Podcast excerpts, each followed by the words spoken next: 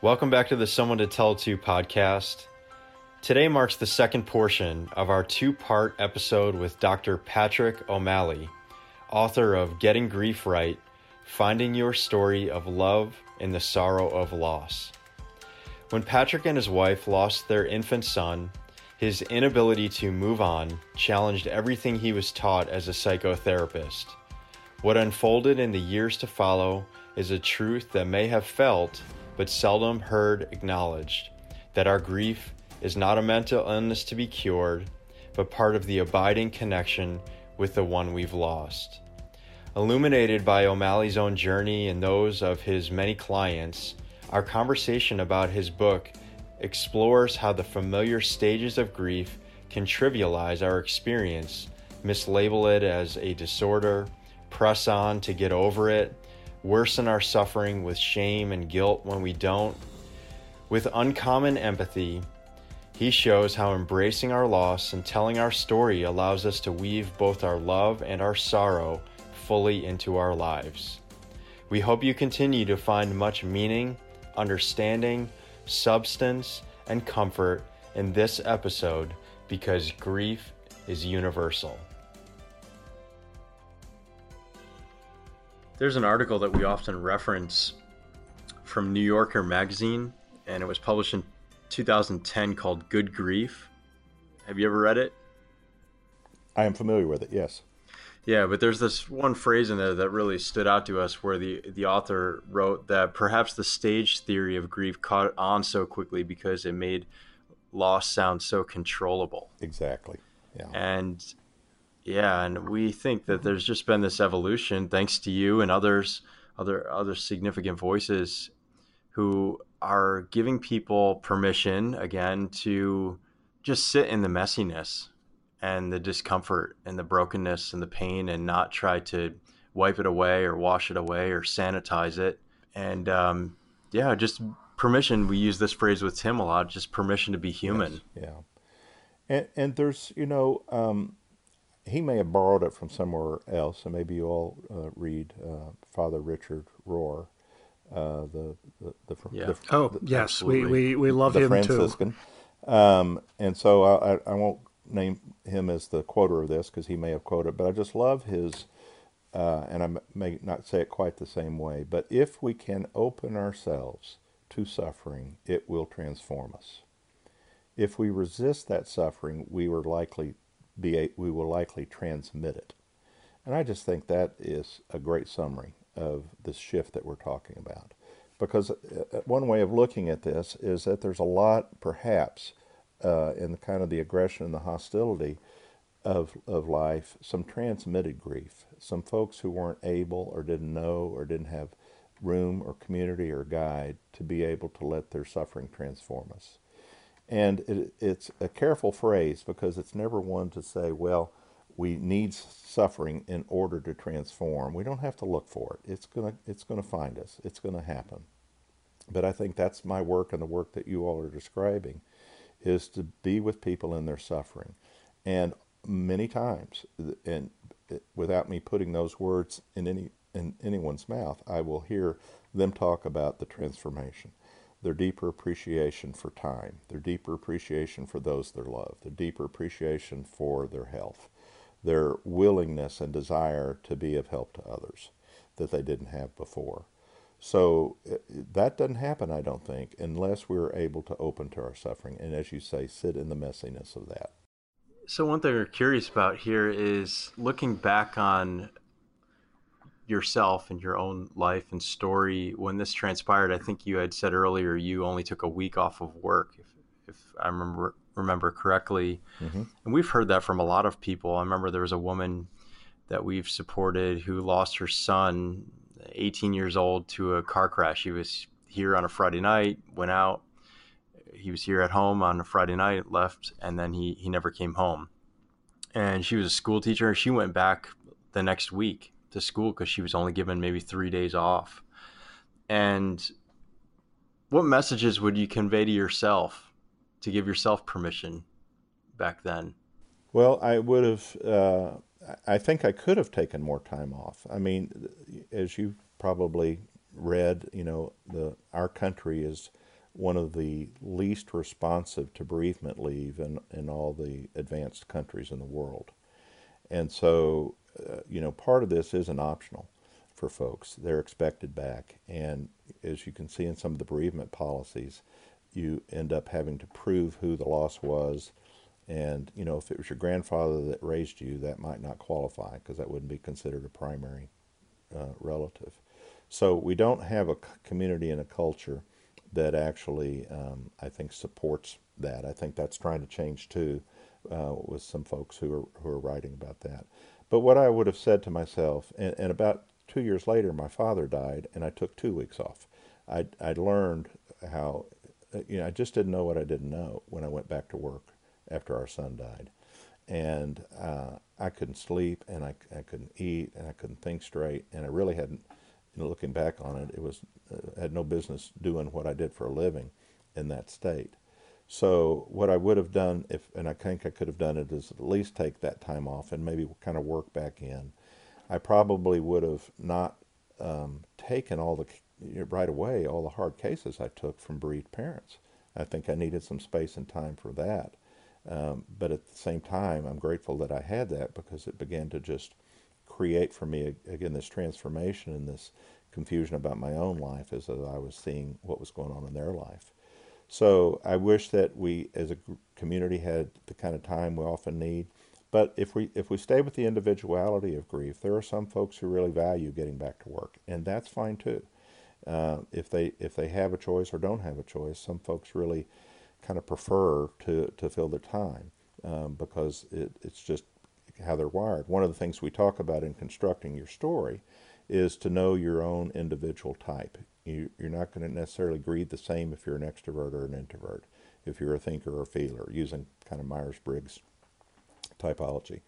Uh, and and you know one of our big themes here is there's a universality and a great individuality about grief, and part of this is knowing yourself and knowing what you need, because uh, we don't all need the same things, and also knowing that the relationship we had with that person we lost is unique because the attachment was unique. So um, it's a great question. I, I, wish I'd taken more time. Uh, I did the next time I had a, a deep loss. Uh, and then subsequent losses, I've been much more careful with myself in terms of trying to take time to, to at least in those early days, to be with with the experience. I'm thinking uh, we often lead a lot of trainings, listening trainings for groups and organizations, and one of the modules we teach is about self care and I think you're right in mentioning that not all of us grieve the same way.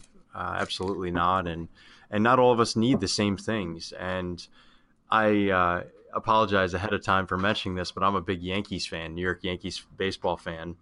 And I've shared this example before in our training of, uh, I think maybe in the 96 or 98 World Series, Paul O'Neill was the New York Yankees right fielder at the time. And his dad died unexpectedly uh, right before one of the early games in the in the World Series, and I remember all the even the New York papers, which you know they're always haranguing players all the time to you know give their best and be out there every day. They were giving Paul permission to take a day off, to not attend in the World Series, not to not play. Even his coach Joe Torre did the same, and Paul, I remember in the interview said no, I need to be out between the white lines because that's kind of like his sanctuary. And we appreciated that that message because it was his, his way of, of grieving uh, his dad, who was very supportive of Paul's entire career. And, uh, you know, it's kind of one of those things like, this is what my dad would have wanted me to do. And this is what I need to do for myself. Yeah, I think, it, you know, I've tried to be careful in this kind of, um, I guess what I would call an anti-model approach to not get legalistic and rigid about that, you know, or otherwise I'm just I'm just selling another model, and um, and it really does come down to the individuality of it. I, I you know as I kind of opened up to that when I was doing the kind of work I did early, everything had to be kind of compliant and uniform to what I thought folks needed to do, and um, it's amazing for many people, if they've got a little room and space to figure out what they want, that they can often figure that out. And that's a great story you told because he knew what he needed. And that's again sort of the how to be a good listener is not to ever start the sentence with "you need to," but to start the sentence with "what do you what do you imagine that you need at this point?" To let that be open ended and people kind of dig in and figure out what their own needs are. And I, am constantly surprised by sort of the creative ways folks come up uh, with how to take care of themselves. What rituals, mourning rituals, do you find to be most helpful? And again, we we tend sometimes to want to minimalize rituals, and certainly minimalize, minimalize mourning, uh, because again, it's uncomfortable, it's painful, it's difficult, uh, and and so we we sort of sanitize those things in in so many ways, but we also know that there are there are there are many cultures and many cultural practices religious, uh, you know, societal, whatever, in which you know can there there are things that are done and and experiences that are had that can be very helpful to people to acknowledge their grief, to acknowledge the pain, to allow them to you know find ways to you know to to to, to be in it and to be accepted in it. So are there are there you know examples that you can give of of mourning rituals that you you find particularly healthy and helpful and, and, I think that's that connects with our what we were recently, you know, what we were just describing about how do folks need to take care of themselves. If someone does not have a sort of preset uh, faith practice that provides them that, then I do have that conversation with many folks about the value of it and the understanding of it. And for some, it's not for everyone. But I've seen folks again come up with many creative uh, uh, ways of really what it is is honoring and remembering. And and for myself, it's a simple thing, but I've taken the day off every year since my son died. That was the anniversary of his death, and that is time for me to sit at the cemetery and reflect and think and ponder these years that have happened, and um, you know think of all the stories that have happened that he missed, and uh, all the stories that I have uh, with his short life with us. And I, I hold that time very, very sacred. I see folks, you know, do simple things like, um, you know, always have uh, uh, an empty chair at, at holiday meals, which doesn't just represent one person, but all the people that they have loved and lost. Light a candle uh, on particular times, particular days. Uh, when you think about a ritual, it's sort of bringing our, our busyness into a focus, again, to remember and to honor. I've had folks do much more elaborate things uh, on the anniversaries or on birthdays as well. Uh, it, it, it's a room for lots of creativity. I think once folks once folks do it, it's something that they want to uh, continue to do. Um, I see folks that gather with a certain members of their family and or friends that we're friends of, and they just do storytelling. That's a ritual. It's a, uh, you know, we have kind of gone through a period in our time, to, again, depending on your faith practice, where we're fairly ritual-less, and I think we've lost a lot in that. So it's something I encourage folks to do and, and to be creative about it, um, you know, all the way from, uh, you know, again, a very specific action uh, to a donation that they make to the same place every year. Just anything that makes that helps you with that connection, and um, uh, I, it's I think it's a piece of our culture that's gotten lost. That it's it's time to bring that back. It's the same word we've been using in our conversation, which is giving them permission that it's okay to do that. And you know, if if it, what you did didn't quite meet what you need, do it differently next time. Let's just be open with it but it's also stopping and pausing and remembering. And that's what I think is so crucial. Yeah, we believe that too. Tom had mentioned a story of a woman who had lost her son when we first met her at 14 years before, and she was still very much grieving the pain of his loss, especially because it was during the holiday season. And when we met her, it was approaching the holiday season. And she, you know, first statement to us was, I don't like the holidays. Um, and, and you know, and we we asked her why, and we, then we found out, and we found out the date of her son's passing 14 years earlier, and it was December 16th, and this was a few weeks before December 16th, and and so we decided uh, we we actually invited uh, her uh, to meet her in a coffee shop that upcoming December 16th because we thought it might be a good day for her to to remember and talk about her son and uh, his life. And she readily accepted that. And she came uh, into the coffee shop where we were meeting. There were christmas lights and christmas music playing in the background and you know here in the midst of a season that she really struggled with because of her loss. And she was carrying a bag. And she reached into the bag when she sat down. And she said would you like to see pictures of my son? And she had notebooks binders full of pictures from picture of shortly after his birth to one that was taken he was 19 years old the, the one that was taken just uh, weeks before his death. And we sat there for well over an hour that day and allowed her to flip through those binders and tell us what each of those pictures meant as she went through his life chronologically.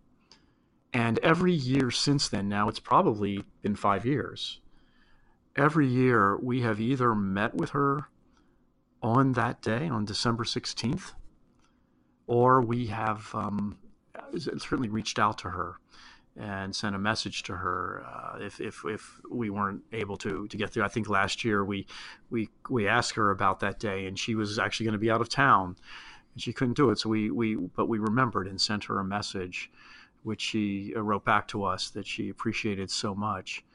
Because you know, one of the things that she said that after after 14 years when we first met her, she said people don't want to hear it anymore. They don't want to hear about my grief. They don't want to hear about my son. Many of them don't even didn't even know him. And and they can't understand why I'm not over it as you know you talked about before with so many people say that and uh, that shaming.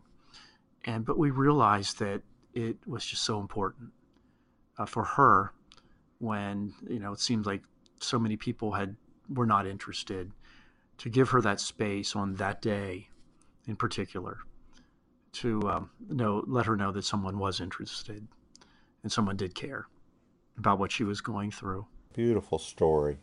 Yeah i mean you can hear the ice the isolation in that for her. And because what what you're describing is she not only i think what i'm hearing is that she not only had, uh, as folks do, if their loss is within even 30 days of the major holidays, you have this collision of what's supposed to be celebration sitting right next to deep sorrow.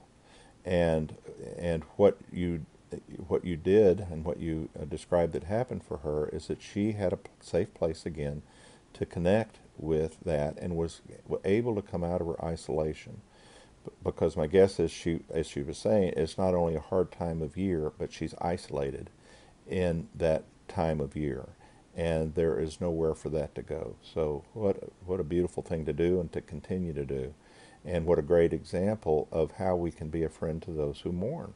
It's creating time, space, and as we've been saying, the kind of listening that doesn't guide or direct, but it receives and bears witness to whatever that story might be. Yeah. Well, well three um, years ago, both my parents passed away within five months of one another. And um, shortly, uh, several months after my father, who had passed last, um, died, uh, Tom and I had some work. Uh, we were flown to Portland, Oregon, uh, to do some work. And it so happens that uh, the work that we were doing there, it was it, it it was very coincidental and, and wonderful that each of us have brothers who uh, live in Portland. So we were able to go there not only to do the work that we were doing, but to to spend some time uh, with our brothers. And um, we stayed with. We happened to stay with my brother, who uh, his family has a, an Airbnb, and so that was that was very convenient and and free, which was nice. and but I took with me, with us, a suitcase that was my parents' My parents uh, love to travel. They had never been to Portland. My brother had just moved there uh, about a year or two previous uh, to their to their passing, and they hadn't gotten the chance to to be there yet. And I remember before my mother died, one of the things that she said uh, to me and to my sisters uh, as we were standing around her bed in the hospital that um, she said, I guess I'll never go get to see where our brother's name was Steve, lived in Portland. So I kind of inherited um, their suitcase, the, the one that they, they used most to travel with. And I made so I packed my clothes um, in that suitcase and I took it to Portland so that there was something of theirs uh, that was able to get to Portland, and it was something so for my brother too, uh, to be able to, to just to be in his home that that our parents' suitcase was there, and that was just one of this a small thing, but something that that I found to be very comforting and very and very helpful was one way to honor my parents and remember um, you know and and help them in spirit at least to to have visited Portland. Um, yep, there's there's a moment of connection. Yeah, exactly. Yeah. One of the things that you referenced earlier is that we, we do live in this American culture where we're taught to kind of muscle through our pain. We also find that we're in a culture that values positivity and messages uh, messages around positivity, which I know you reference in your book. We were wondering if you could talk a little bit about that because we think it's important that people are given permission again to express all the human emotions. So it is grieving, it's it's loss, it's fear, it's loneliness. Sometimes it can be joy, and we hope there's some some of that too. But um, yeah, what what about this culture that we live in right now? Well, it's the history of this culture, uh, as I say in the book, the culture of positivity uh, is really, I think, quite fascinating. I, I borrowed much out of Barbara uh, Ehrenreich's book um, called Bright Sided, how uh, the relentless promotion of positive thinking has undermined America. That's quite a bold title.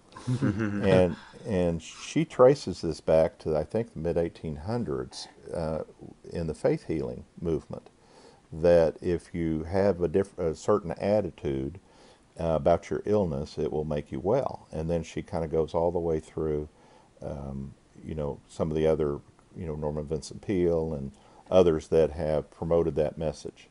And then she goes section by section in various uh, sort of dimensions of American culture, from psychology to healthcare to business, and uh, looks at how uh, the sort of the downside, if you will, of positive thinking when it's promoted in such a way that there's no room for someone's reality.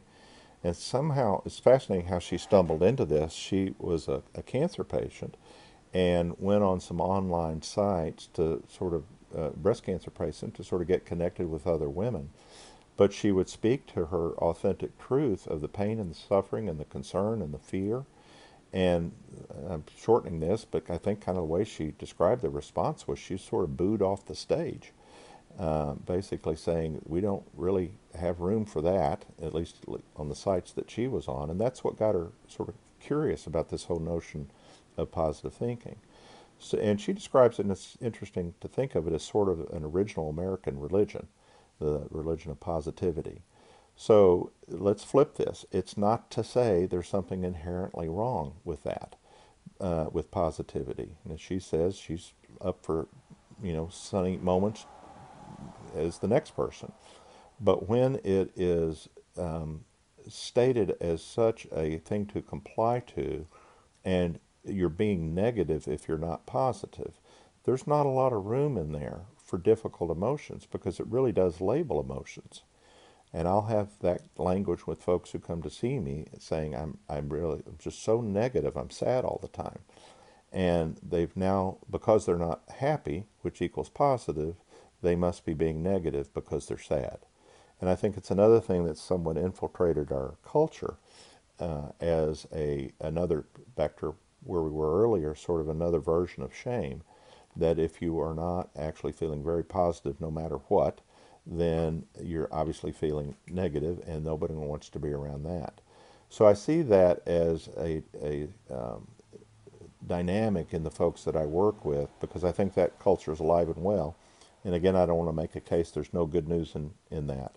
But I think what it's done is it's forced uh, hard emotions uh, underground. It's pushed it down because no one wants to be thought of as, certainly no one wants to be thought of as a negative person, and no one wants to be thought of as a not positive person. So it creates a disconnect with sometimes folks' true, authentic truth and emotion because it just doesn't comply with this sort of cultural expectation that no matter what our circumstances, we need to spin it into something that's positive. Yeah, we find that to be so true. And we're not sure if you've seen it, but there maybe this is just the world that I'm in right now with four small kids. But we'd recommend it to really anybody to watch, but especially like counselors and therapists. It's the movie Inside Out. It's a children's movie that was uh, created maybe I don't know, it's probably almost ten years ago have, now. Yeah, but uh, just a powerful movie about this idea of how we in culture oftentimes have this high, extremely high view of joy. Like joy is what we're all all reaching for, when in reality, joy is just another human emotion. Is the point that they're trying to make in in the movie, and you know it's on the same plane as fear, and sadness and anger, and we just loved the way that they portrayed that in the movie because we think we should all look at the human emotions that way that they're all important. They all serve a purpose. And rather than always shooting to, to, to, you know shooting for this this idea of joy let's just kind of acknowledge that joy is just another one of the human emotions. It's a, it's a it's it's a it's a healthy one but it also serves a purpose just like fear serves a purpose and anger serves a purpose. Yeah, that's a beautiful movie, and it's interesting you bring that up. I was just uh, talking with my daughter-in-law that um, we, we're going to show that to our grandsons uh, very soon. We just both had remembered that movie, and uh, and to give them that kind of emotional intelligence training early on, that they can identify whatever they're feeling. We're here to love them no matter what that is, and if if we don't make room for their suffering, even as little kids then they're going to kind of be in the same spot so many folks are at, are in where they develop this self-criticism if what they're feeling doesn't look acceptable um, in that kind of compliant positive way uh, it leaves us again with the only other option to say we're doing something wrong We'd like to take just a moment to thank our premier sponsor for the Someone to Tell It To podcast, the Wonders Found Thrift Shop in Harrisburg, Pennsylvania. We are so grateful for their support, for their advocacy for these messages that we share with you today and every day. So, thank you.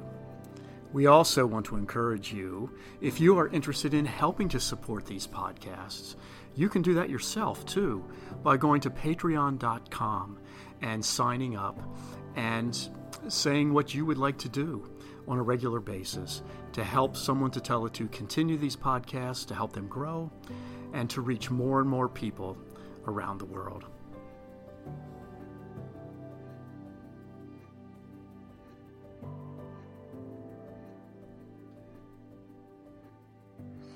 We love this quote uh, from the author, uh, Anne Lamott, who wrote uh, If you haven't already, you will lose someone you can't live without and your heart will be badly broken. And you never completely get over the loss of a deeply beloved person. But this is also good news. The person lives forever in your broken heart that doesn't seal back up. And you come through and you learn to dance with the banged up heart. To you, what does it mean to learn to dance with a banged up heart? Well, that's a great, great question. I love that quote. And I, I think what would be a, a, sort of broader way to answer that for me is how over so many evolutions in who I am um, emotionally, psychologically, relationally, spiritually, to learn to be uh, comfortable with the both and. to learn that sadness and joy can sit next to each other. Sorrow and happiness can sit next to each other. And I think that's what she so eloquently said is that this is not about never feeling joy again, but making room for both. Making room for our full human life experience, which is going to include all of those feelings and not labeling any one worse than another. And it's, it's often a conversation that uh, that I have in the therapy room here with folks who are in a sort of state of mind of sort of an either or life that they've lived. So how can I feel joy and sadness? It's interesting. You'll see folks uh, at certain parts of their process and their mourning start to have just a little sprinkle of uh, of joy or a little sprinkle of lightheartedness, and it, it confuses them. It almost makes them feel disloyal as if, what am I doing here? If I'm, am I stopping grieving the one I love because I had this? And that's the opportune moment for us to talk about how to make a both and world, how to have that broken heart and dance at the same time. That both things can be true. One does not have to cancel out the other. And that's a lesson I kind of keep having to remind myself of uh, regularly um, because it's it's so much easier to quantify and qualify it and say it, it can't only be one way, not two ways. But if we're unable to live in that space between both, between uh, the, all the feelings that we have, then I, I think we really kind of get shut down and we're not fully available to our experience.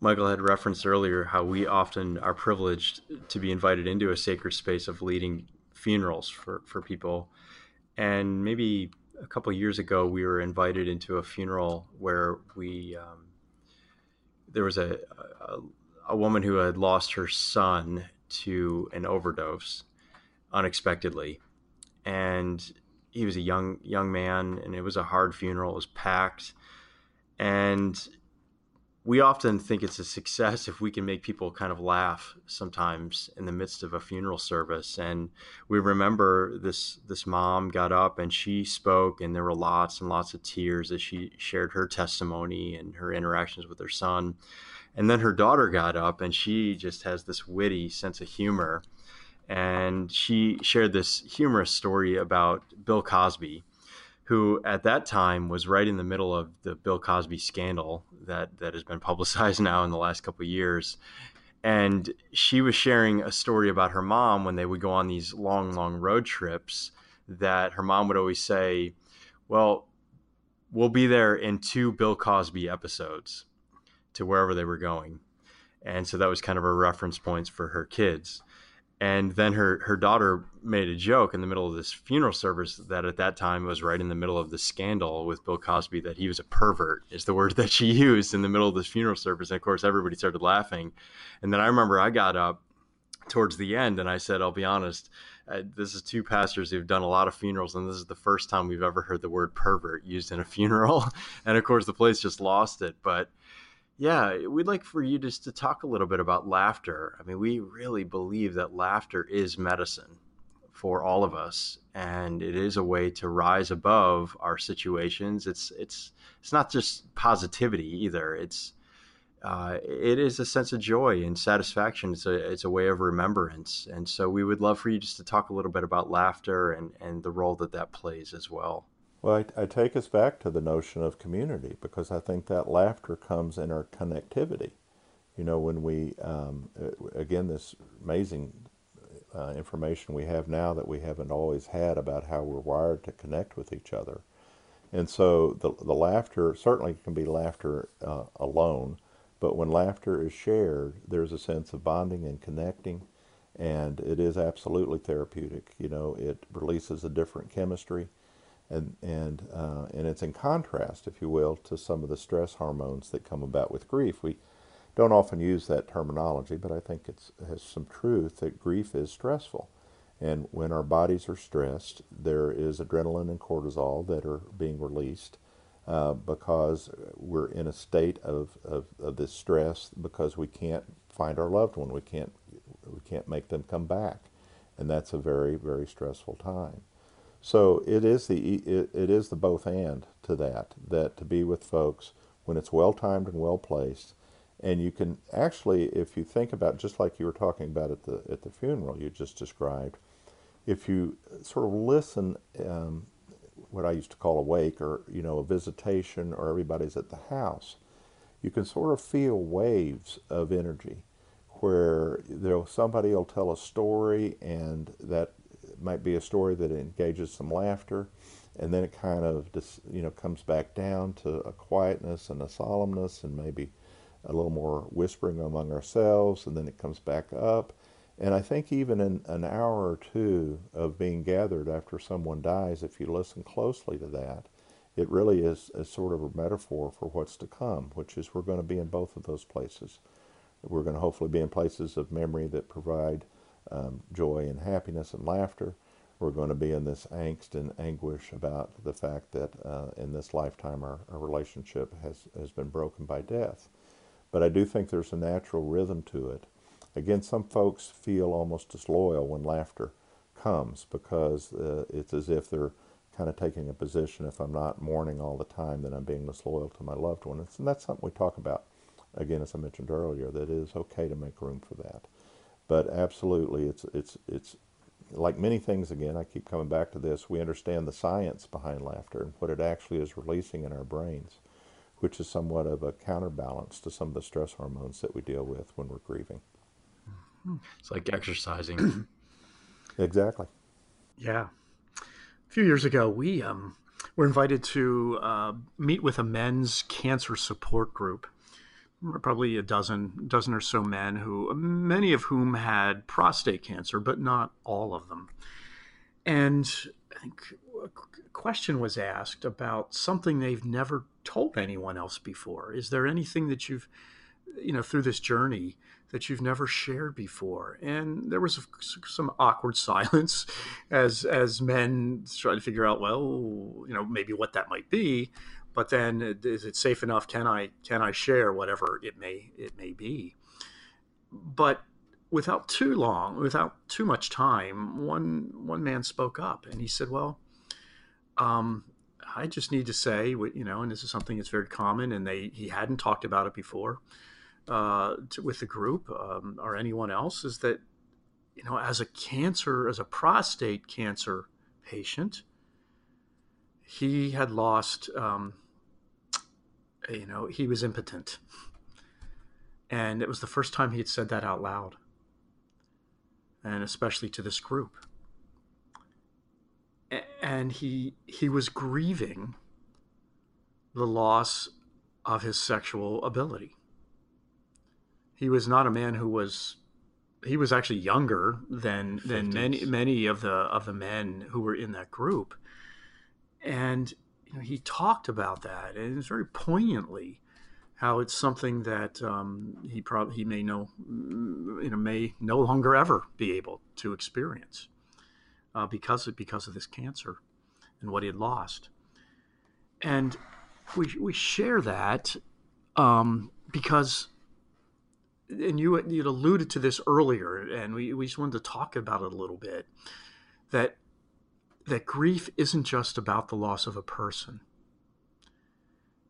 it can be the loss about the loss of so many other things in our lives.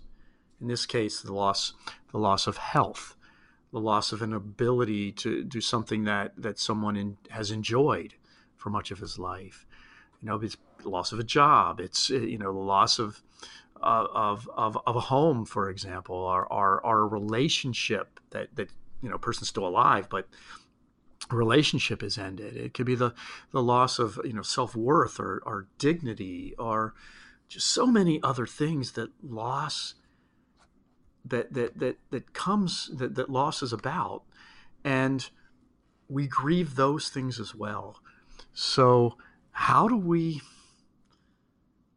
how do we address those things and and and honor the fact that that loss is more than just the the ending of a person's life, but it's about the ending of things in a person's life that also can cause great pain.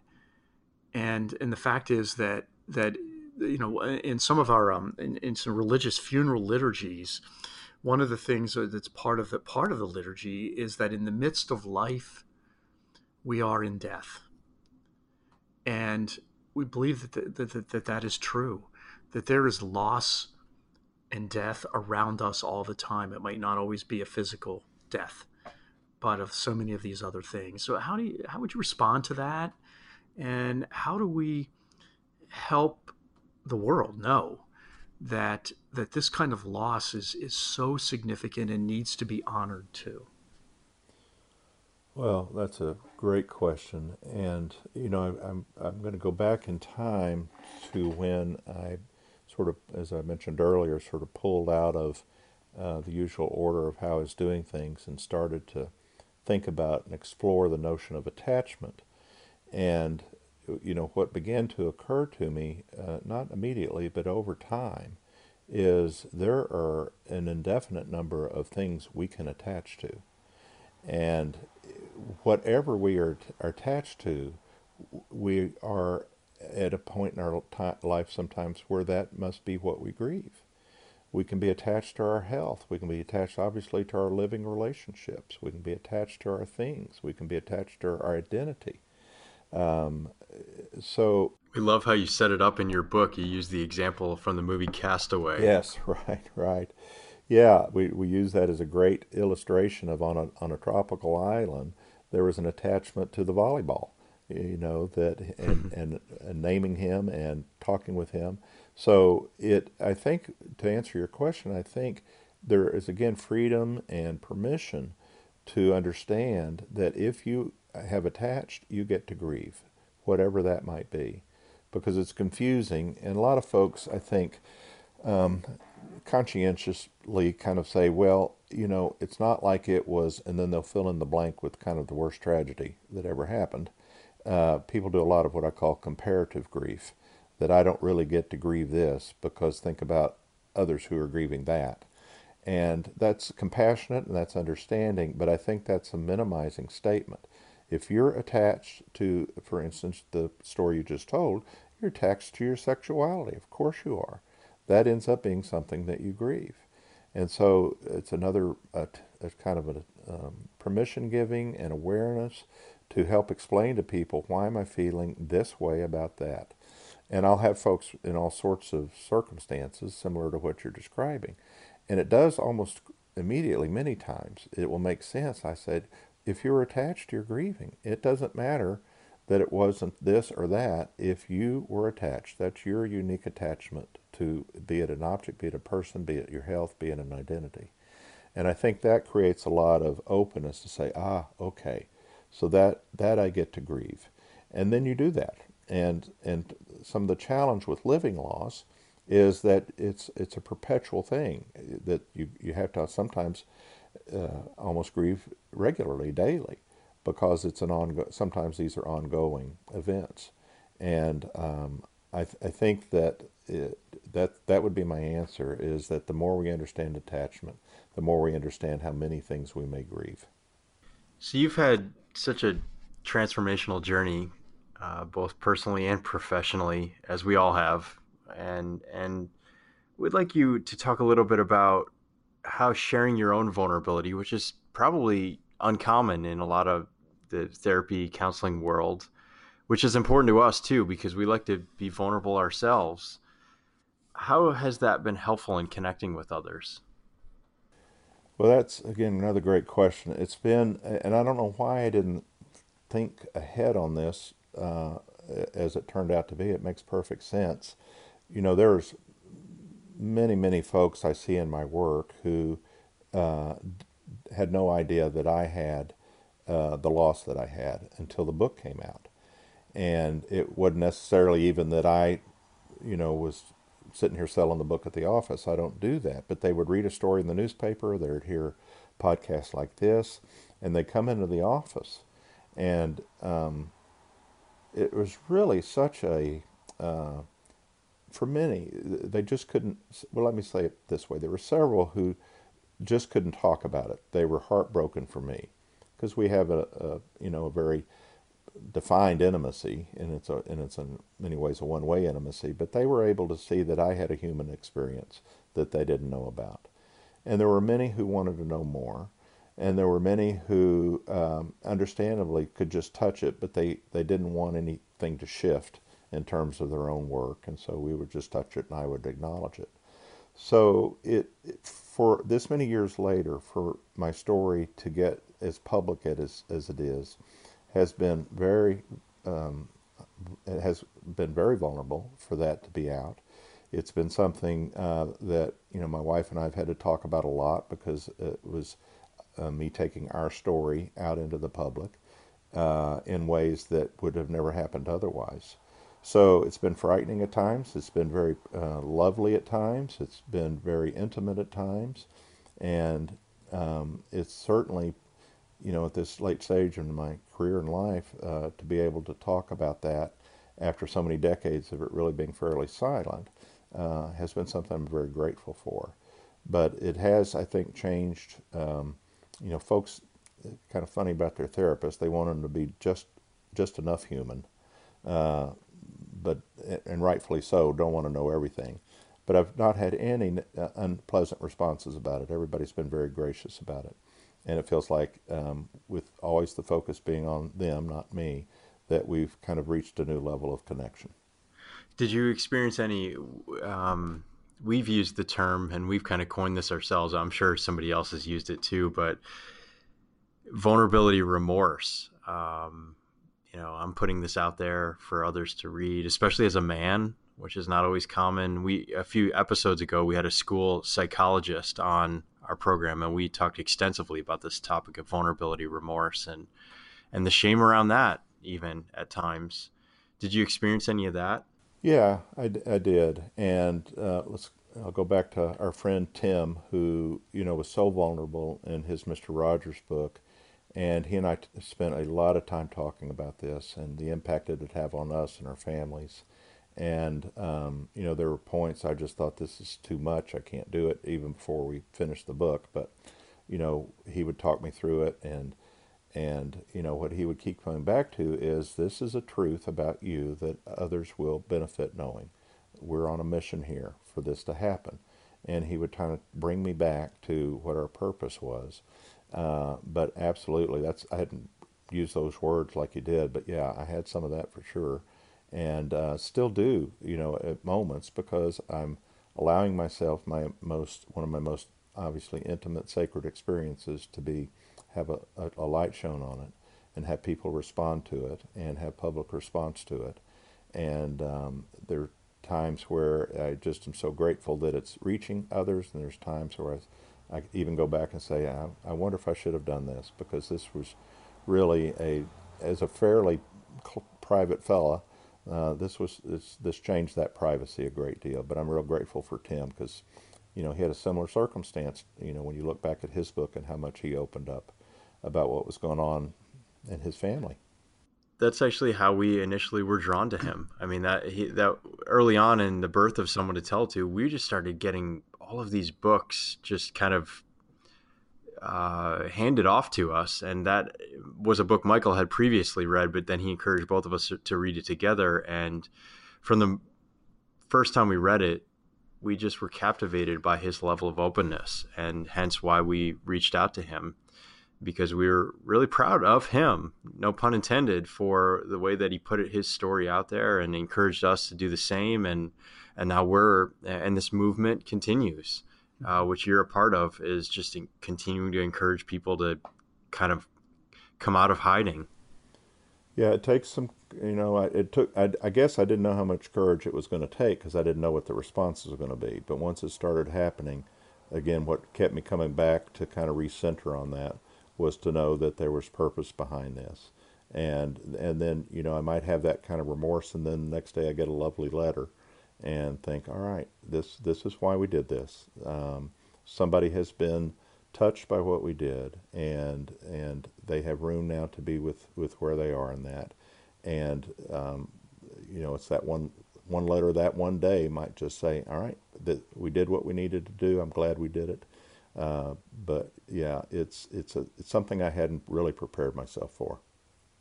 We want to, as we as we prepare to to close, we want to. Uh, read this quote. It's uh, by the blogger Tim Lawrence, who, who wrote that grief really is love weeping?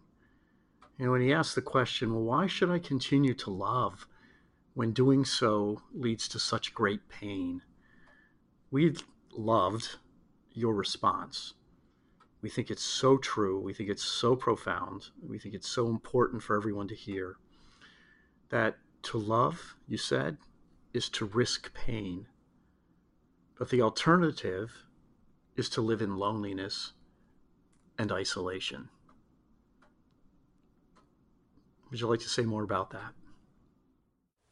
It's a, um, a, a, a, an experience. I remember when our second son uh, was born, about three years after Ryan died, and looking at him in the bassinet, and not just, uh, I mean, I was flooded with joy. We were concerned he might have medical problems, and he didn't, and everything looked fine. But I remember the willfulness at that moment of saying to him and saying to myself that I am, I'm, I am going to love you. I'm going to take this risk again. And it, it wasn't, I think, because of what I've been through with our loss. It didn't just automatically happen, uh, but because I was aware of what risk I was taking. But I knew I could not take any other risk. And I can think about that with my uh, third son, and I can think about that with my grandsons, and with so many people I love, that it is that risk. But I cannot abide the alternative which is to not be in relationship. And I do see many, many folks who just say, I can't do it anymore. I cannot love anymore. I have none left. And we sit with that and we talk about that and we measure what the risk would be. And almost always they transform into, into saying, I, I, but I can't live in this isolation either. And so it is a great dilemma for those who, of us who have uh, loved and who have lost those we love to continue the intent of loving and the and taking that risk. But I, I think a world with that without that and the alternative is just not bearable, even as hard as it is to take that step and to risk loving yet again we think of the poet Maya Angelou, another person that we love and quote all the time, and she would often say just that we all have to trust and love one more time and one more time and one more time. And she's somebody who experienced a tremendous amount of pain and, and loss in her own life. And so, uh, for somebody like that to say such profound words, we should probably listen up. We uh, we want to end today by one of our board members actually listens to all of our podcast episodes, which we appreciate anybody who listens, but especially him. Then he encouraged us to start giving some tips at the end of our episodes, and we, would like to do that today. Um, and here's what we're, we're thinking we'll do is we're going to give a couple t- tips uh, for listening to others in grief, and then we'd like you to you to add any to the list if you'd like to do that. Does that okay. sound like a plan? Absolutely. Okay, so we have three here. So first, first tip for listening to others in grief let the grieving person guide the conversation, but don't be shy about asking questions about the loss they have experienced, and don't be afraid to use the person's name. Second tip people love to tell stories and to share memories. Give people permission to tell stories, both serious and humorous, and everything in between. Show you care by listening intentionally and seeming interested in those stories. But don't force them. If they don't feel like telling a story at that moment, that's okay too. Try to meet others where they are emotionally.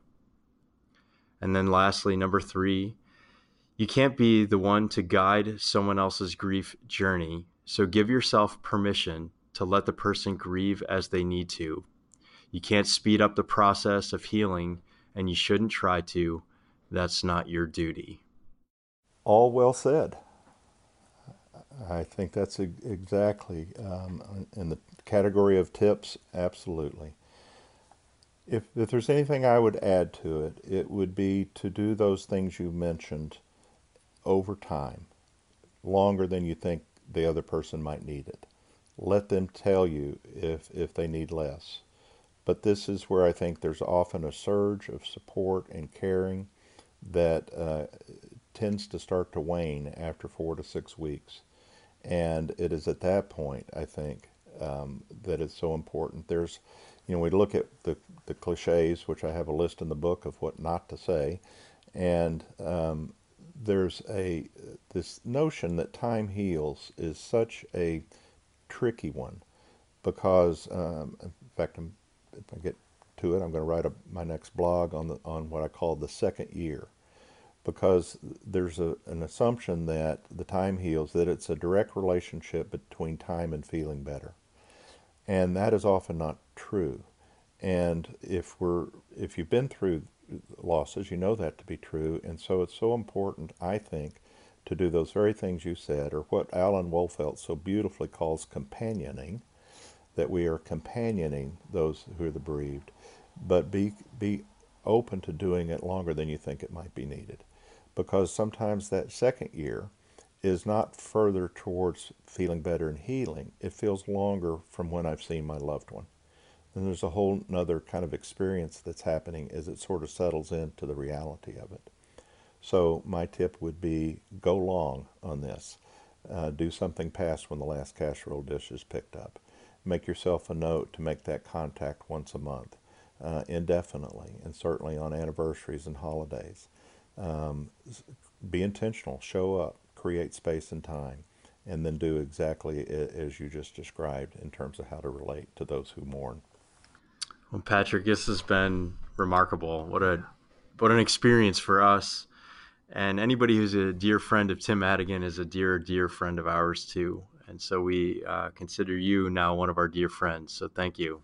Well, likewise, I'm so grateful we got to, to meet and, and to visit. We've been uh, looking to do this for a while, and I'm just uh, so grateful we had the chance to do it. We are grateful to. Patrick O'Malley, we thank you so much for all that you shared. This, this topic is so important, it's one that touches everyone's life. And it's one in which all of us can learn and grow and understand more with each day of our lives. And you help us to do that. And for that, we're very grateful. So thank you. You're welcome. Very much. Just lastly, uh, Patrick, how, how could people get in touch with, with your work to learn more and to learn more about your book? Um, the book is available at any of your favorite booksellers. Uh, I have a blog site that is drpatricko'malley.com, and um, I, am intermittent with that, but there's uh, several archived blogs, and uh, I get two compliments about the blog. One is the content, and the other is how short it is. So there seems to be there seems to be we struggle with that all the time as writers. Yeah, and so it's it's rarely more than three or four paragraphs. So uh, they're quick to read. But as things come to mind, and and I'm as you all are. I mean, I'm, we can take the position of expert, but truth is, I'm learning stuff every day about this that I didn't know yesterday.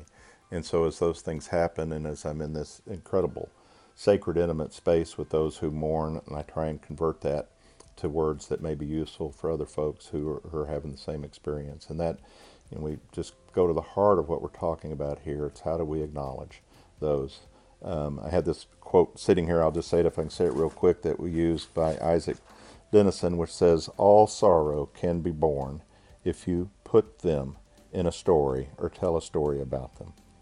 And um, I just I just think that is that is the essence of what you all are doing and what I'm doing. And um, I would be grateful for anybody who wants to look at the book and who wants to get on the um, blog site, you'll get that in your email box uh, when I when I write those, and I hope it's useful and touches folks.